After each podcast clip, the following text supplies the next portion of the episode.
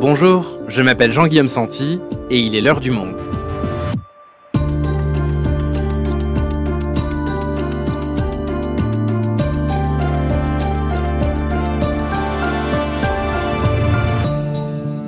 Aujourd'hui, le gouvernement va-t-il devoir renoncer à la régularisation de travailleurs sans papier dans les secteurs économiques en pénurie de main-d'œuvre.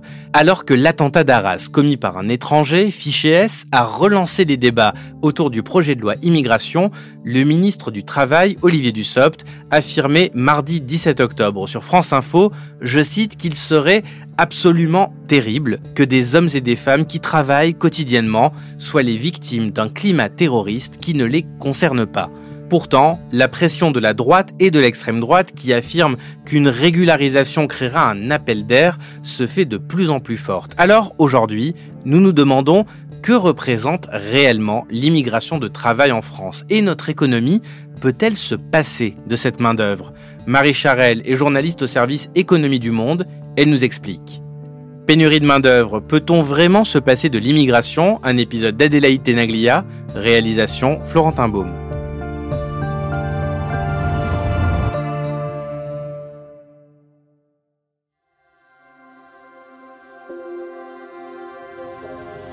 I'm from uh, Sri Lanka. Uh, now age 34. Uh, I work here now seven years ago. Je viens du Sri Lanka. J'ai 34 ans. Je travaille ici depuis 7 ans. J'ai quitté mon pays en 2015 à cause de problèmes politiques et économiques. Quand je suis arrivé ici, j'ai fait une demande de protection auprès de l'OFPRA, l'Office français de protection des réfugiés et apatrides. Ils m'ont demandé pourquoi j'étais venu. Je leur ai parlé pendant deux heures, j'ai tout raconté. Ils m'ont donné une carte de séjour. Grâce à Rohan, un ami sri-lankais, j'ai rencontré Mounaf qui travaillait dans un restaurant à Paris. Grâce à lui, j'ai pu faire des extras dans ce restaurant. Puis j'ai eu un contrat. Mon épouse, avec qui je suis marié depuis 11 ans, et mon bébé sont au Sri Lanka.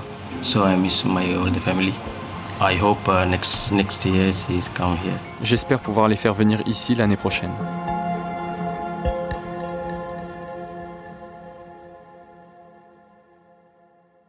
Bonjour Marie. Bonjour. Marie, on vient d'entendre le témoignage d'un plongeur dans un restaurant à Paris qui travaille de façon légale. Alors, à quel point est-ce que cette situation est banale? Combien d'étrangers en situation régulière travaillent sur le sol français aujourd'hui? Donc, je précise, des étrangers en possession d'un titre de séjour. Alors oui, c'est banal et, euh, les chiffres qu'on connaît aujourd'hui avec certitude, c'est que on a à peu près 10,3% de la population française qui est immigrée. Euh, on peut peut-être monter à 11% si on prend en compte les non réguliers. Enfin il y, a débat sur les chiffres. En tout cas, les personnes en situation régulière, c'est 10,3%. Et ça représente quel pourcentage de travailleurs, notamment dans les secteurs en tension qu'on évoquait? Alors beaucoup plus, et c'est ce qu'on a vu pendant la pandémie avec les travailleurs de première ligne, où tout à coup on a réalisé, ou en tout cas on, on a vu de façon très concrète qu'il y a des secteurs comme euh, les employés de maison, les agents de collecte, où la proportion d'immigrés est beaucoup plus élevée. On est à presque 40% pour les employés de maison, 24% pour les ouvriers non qualifiés du BTP, 28% et quelques pour les agents de gardiennage. Donc c'est beaucoup plus. Et on voit que sans ces personnes venant de l'étranger, ces secteurs-là ne peuvent pas tourner. Et alors concernant ces secteurs en tension, tu as mentionné le, le gardiennage, les employés de maison. Est-ce que cette euh, pénurie de main-d'œuvre, elle ne concerne aujourd'hui que les métiers peu qualifiés? Et non, en fait, c'est ce qui est compliqué, c'est qu'il y a finalement beaucoup de métiers et de secteurs qui sont concernés. Alors, et c'est très concentré dans certaines régions, notamment l'Île-de-France, on a 60% d'aides à domicile immigrés. C'est beaucoup. Mais c'est aussi le cas dans certaines professions qualifiées, notamment les médecins. On est à 17% de médecins hospitaliers immigrés, par exemple. Donc, il y a des secteurs comme ça, ponctuels, des métiers où eh ben, on ne trouve pas assez de Français. Et donc, c'est des immigrés qui comblent ces besoins. Et c'est un problème français ou ça concerne euh, d'autres pays? Ça concerne beaucoup de pays en Europe. On n'est vraiment pas les seuls et c'est en particulier le cas depuis la pandémie où on voit ces tensions vraiment très très fortes de main-d'œuvre chez tous nos voisins quasiment. Je crois qu'il n'y a pas un pays qui, qui échappe. Et alors comment est-ce qu'on l'explique cette pénurie de main-d'œuvre? Alors, il y a plusieurs facteurs. Certains sont assez évidents comme le vieillissement de la population.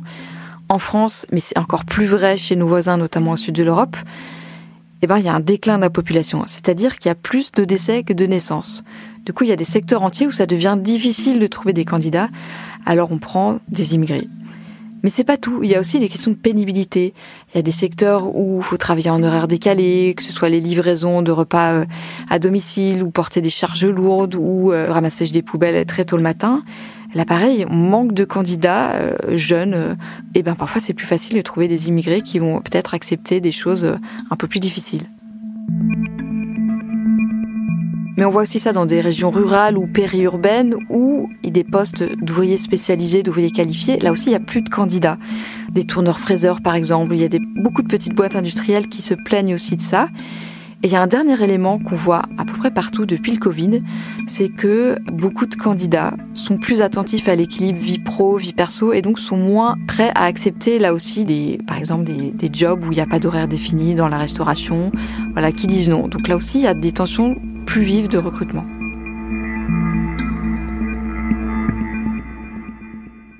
Donc Marie, les secteurs en tension emploient massivement les immigrés réguliers, mais aussi, on le sait, des immigrés en situation irrégulière. C'est un fait, et c'est pour répondre à cette situation que le gouvernement propose aujourd'hui la régularisation des immigrés dans les secteurs en tension oui, et c'est d'abord pour répondre à cette espèce de grande hypocrisie qu'on a, à savoir des secteurs euh, entiers qui tournent en partie grâce à une main-d'œuvre qui n'est pas régulière. Aujourd'hui, pour ces travailleurs, c'est très compliqué d'obtenir des papiers. C'est une espèce de folie kafkaïenne administrative où il faut qu'ils aient des preuves de l'employeur, des fiches de paie, et en même temps, c'est pas légal d'employer des travailleurs sans papier. Donc tout cela se règle au cas par cas par le préfet. Enfin, vraiment, c'est euh, et pour l'employeur et pour ces personnes une situation qui est loin d'être idéale. Et puis ça crée un espèce de marché de l'emploi à deux vitesses avec des travailleurs qui ont, qui ont moins de droits.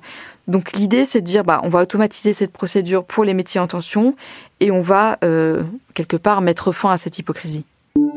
Et ça permettrait peut-être aussi, Marie, de, de limiter l'emploi illégal de travailleurs sans papier. Est-ce qu'on a une idée du nombre de personnes en situation irrégulière qui travaillent en France aujourd'hui? On a du mal à savoir, à avoir une estimation précise. Ce qu'on sait, c'est qu'une partie des patrons qui les emploient, les emploient parce qu'ils sont corvéables à merci et parce qu'ils vont pas se plaindre et euh, n'ont pas les moyens de euh, d'aller voir un syndicat ou de rouspéter et sont quelque part contraints d'accepter parfois des conditions de travail dégradées, des horaires euh, à rallonge, on peut leur refuser des vacances, des congés maladie, voilà. Donc il y a aussi ça dans le travail des personnes en situation régulière.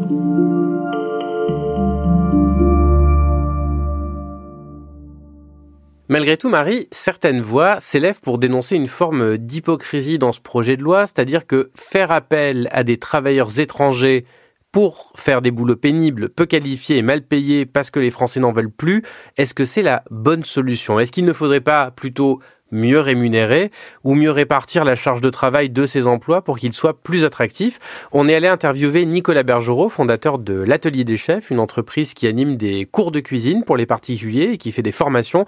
Il emploie des travailleurs immigrés en situation régulière depuis 2005 et il dénonce les conditions de travail dans la restauration je comprends parfaitement qu'aujourd'hui, il y a des métiers en tension. La restauration, le bâtiment, mais en fait, tous les métiers pour lesquels on fait des formations à l'atelier des chefs sont tous en tension, parce que ce sont des métiers d'artisanat et de service à la personne, et que ce sont des métiers qui ont été totalement dévalorisés depuis 40 ans.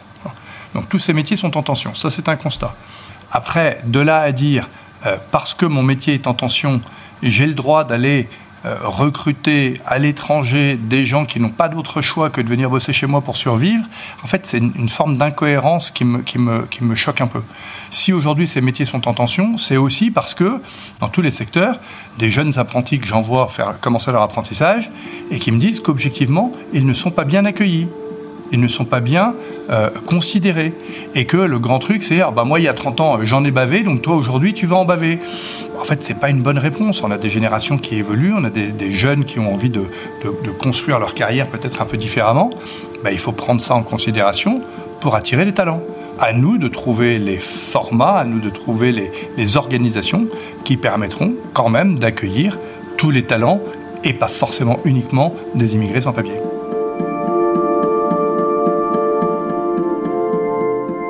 Qui est intéressant derrière ces questions, c'est qu'on touche aussi à un point clé qui est la qualité du travail et des conditions de travail. De manière générale, on ne peut pas résoudre ces questions d'emploi sans réfléchir à ça. Qu'est-ce qui rend un métier attractif? Il y a beaucoup de professions qui doivent entamer cette réflexion et c'est aussi vrai pour les boulots de cadre qu'aujourd'hui certains jeunes ne veulent pas faire parce qu'ils ne veulent pas euh, travailler comme des fous et être exploités jour et nuit. En fait, c'est la même chose. C'est quoi de bonnes conditions de travail? Et le Covid a certainement remis ça sur le tapis, cette réflexion qui est très importante.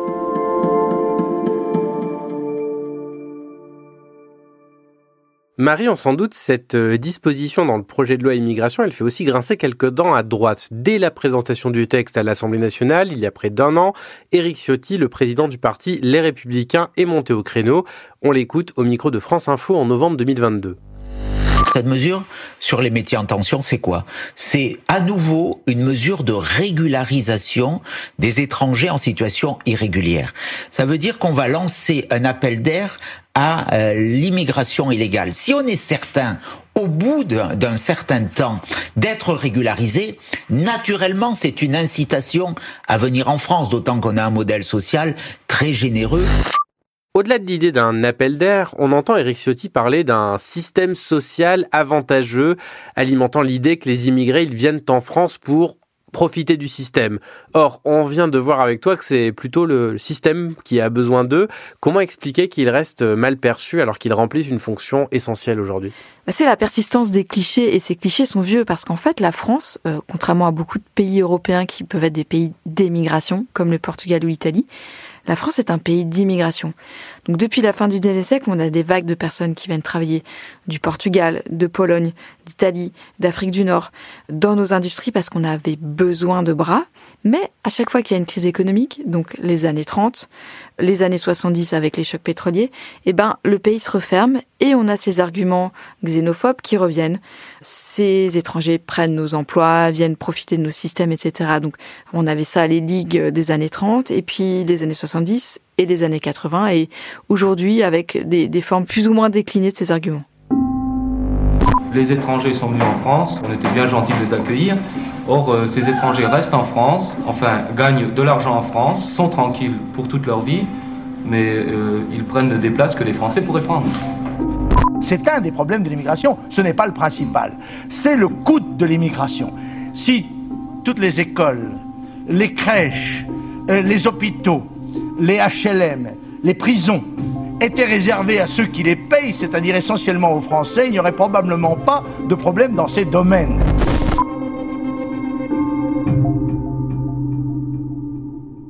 On vient d'entendre deux archives. La première date de 1965, c'est un ouvrier qui travaille dans une mine. Et dans la deuxième, vous l'aurez sûrement reconnu, il s'agit de Jean-Marie Le Pen. Dans ces deux extraits, on retrouve des arguments qu'on entend encore aujourd'hui. Euh, j'aimerais qu'on s'attarde sur l'un d'eux, Marie. Les immigrés veulent notre travail. On a souvent accusé la main-d'œuvre immigrée de faire du, du dumping social, une concurrence déloyale. Et quand on entend le propos de Nicolas Bergerot tout à l'heure sur les conditions de travail dans la restauration, on pourrait se dire que ça met le doigt sur un vrai problème après tout.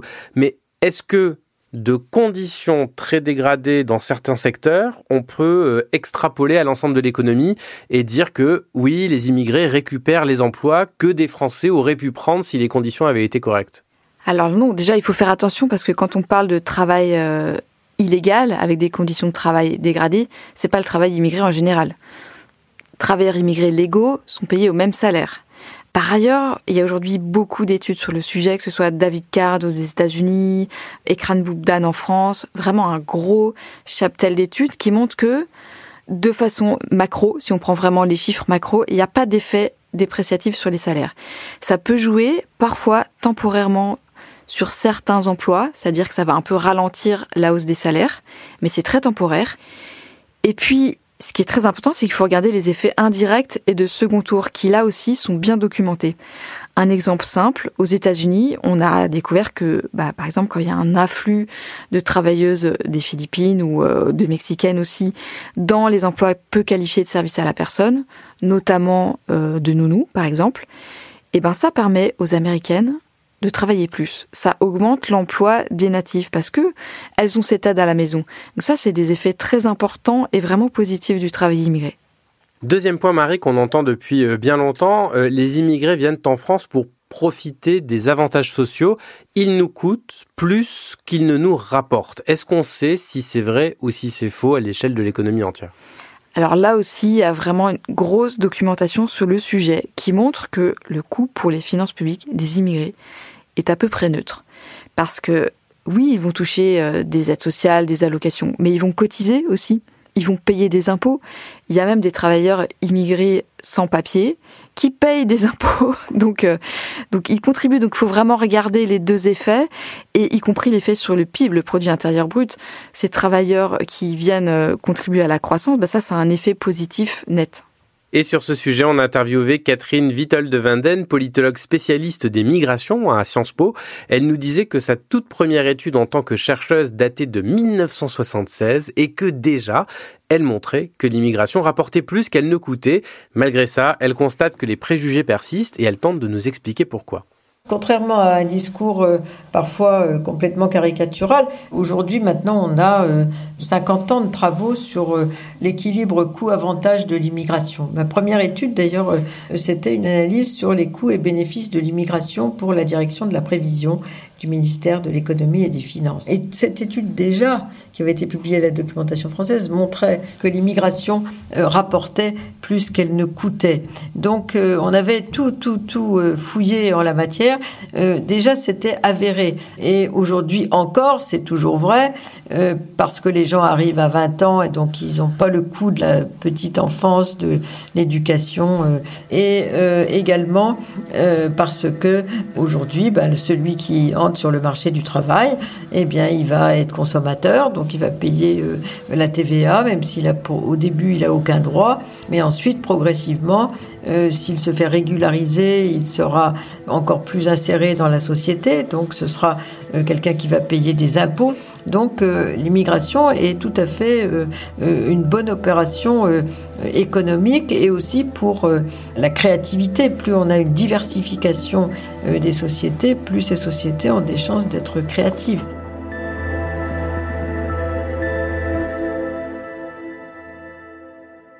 Toi, Marie, en préparant cet épisode, tu nous as expliqué que, comme Catherine Vittel de Vinden, beaucoup de chercheurs que tu as interrogés, notamment des économistes, des démographes, étaient un peu découragés parce que leurs études scientifiques n'étaient pas vraiment écoutées. C'est un sujet irrationnel, l'immigration. C'est un sujet qui déchaîne les passions euh, positives et négatives. Et c'est vrai qu'aujourd'hui, il y a beaucoup de travaux sur ces questions de démographes, de sociologues, que ce soit François Héran, le grand spécialiste de ces questions, Patrick Simon, Alined. Et tous ces chercheurs disent, bah voilà, aujourd'hui, l'immigration, c'est un phénomène qui est bien documenté. On sait ce que ça coûte, on sait ce que ça rapporte, on sait à peu près combien de personnes il s'agit mais ils sont pas écoutés, souvent de la classe politique, qui s'empare pas des études euh, qu'ils produisent, mais le, débat public ne s'en empare pas parce que on est dans les dans l'irrationnel, dans les peurs et, aussi beaucoup dans les fantasmes de l'étranger.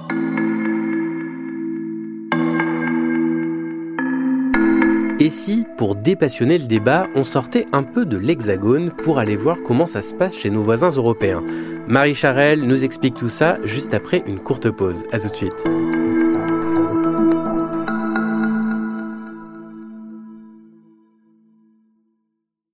Marie, j'aimerais maintenant qu'on décentre un peu notre euh, point de vue de, la France. Tu nous as dit tout à l'heure qu'elle n'était pas le seul pays européen en manque de main-d'œuvre. Est-ce que tu peux nous dire comment on se situe, nous, en termes d'immigration par rapport à nos voisins européens? Alors en France, on, est un pays d'immigration et on est convaincu d'être le pays d'immigration en Europe, mais en fait, c'est pas le cas. Si on regarde les chiffres, si on prend les résidents nés à l'étranger, donc c'est les immigrés, mais c'est aussi les Français nés à l'étranger, on est à peu près à 12,7%. Ben, en Allemagne, c'est 16%. Aux États-Unis, c'est 15%. En Australie et en Suisse, c'est 30%. Et si on prend d'autres chiffres qui sont ceux de l'ONU, qui montrent la progression, cette fois, du nombre d'immigrés, c'est 36% en France depuis 2000, c'est 75% en Allemagne, et c'est 181% en Europe du Sud. Donc en fait, on n'est pas le pays qui accueille le plus d'immigrés en Europe, loin de là. Et comment est-ce qu'on peut expliquer ces, différences? Alors, il y a en partie des raisons géographiques. Au sud de l'Europe, c'est clairement parce que c'est là que la vague migratoire arrive et que beaucoup restent, et ces pays sont les premiers à les accueillir. Mais il n'y a pas que ça, il y a aussi des raisons politiques. L'Allemagne a fait clairement le choix d'ouvrir plus largement ses frontières en 2016, notamment à l'immigration qualifiée, et en grande partie parce qu'il y a une euh, presque une peur panique dans l'industrie allemande de manquer de cerveau. Et donc il y a cette idée de il faut absolument qu'on fasse venir de, des travailleurs qualifiés des autres pays pour pouvoir réussir la transition verte, la transition vers le numérique.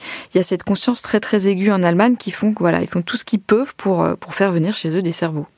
Et à ce propos, Marie, Ursula von der Leyen, la présidente de la Commission européenne, ancienne ministre allemande d'Angela Merkel, qui n'est pourtant pas connue pour ses positions pro-immigration, a parlé du besoin de main-d'œuvre qualifiée dans son discours sur l'état de l'Union le 13 septembre dernier.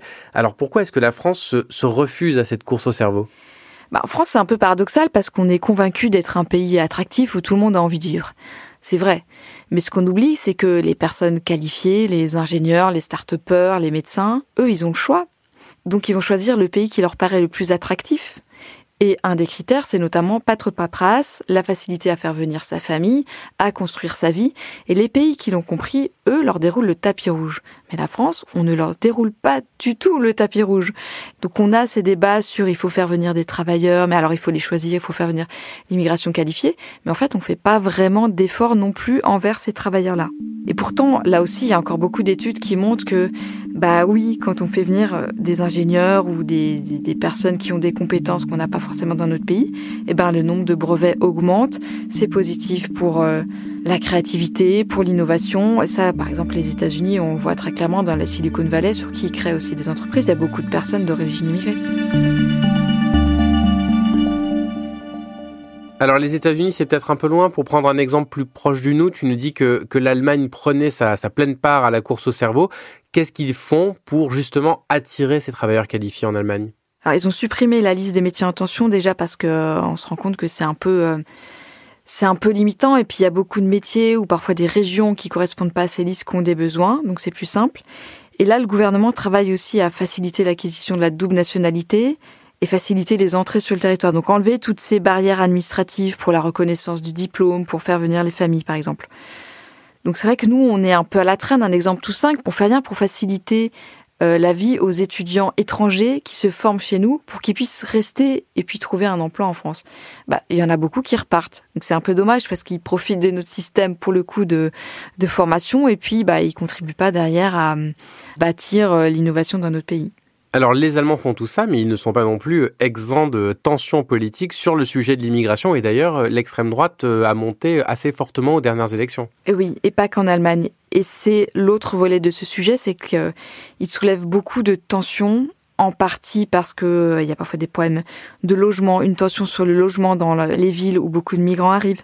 Il y a cette question de la vague migratoire aussi, qui est une réalité en Europe et sur laquelle on a du mal à s'accorder et qui soulève des craintes en partie légitimes et qui suscite aussi des fantasmes, cette peur du grand remplacement pour le dire clairement. Voilà, donc c'est très difficile politiquement parce que les pays marchent sur des œufs et sont vraiment pris en étau entre d'un côté le monde des employeurs qui dit on a besoin de travailleurs, de travailleurs qualifiés et de l'autre ces peurs d'une partie de la population qui en plus se cumule avec cette baisse de la natalité qui fait que bah il y y a cette peur si on n'a plus d'enfants, on fait venir des étrangers pour compenser ça suscite aussi des craintes culturelles, en partie injustifiées, parce que de toute façon, c'est pas avec l'immigration qu'on résoudra le problème de la natalité. Là aussi, les économistes le disent. Merci Marie. Merci Jean-Guillaume.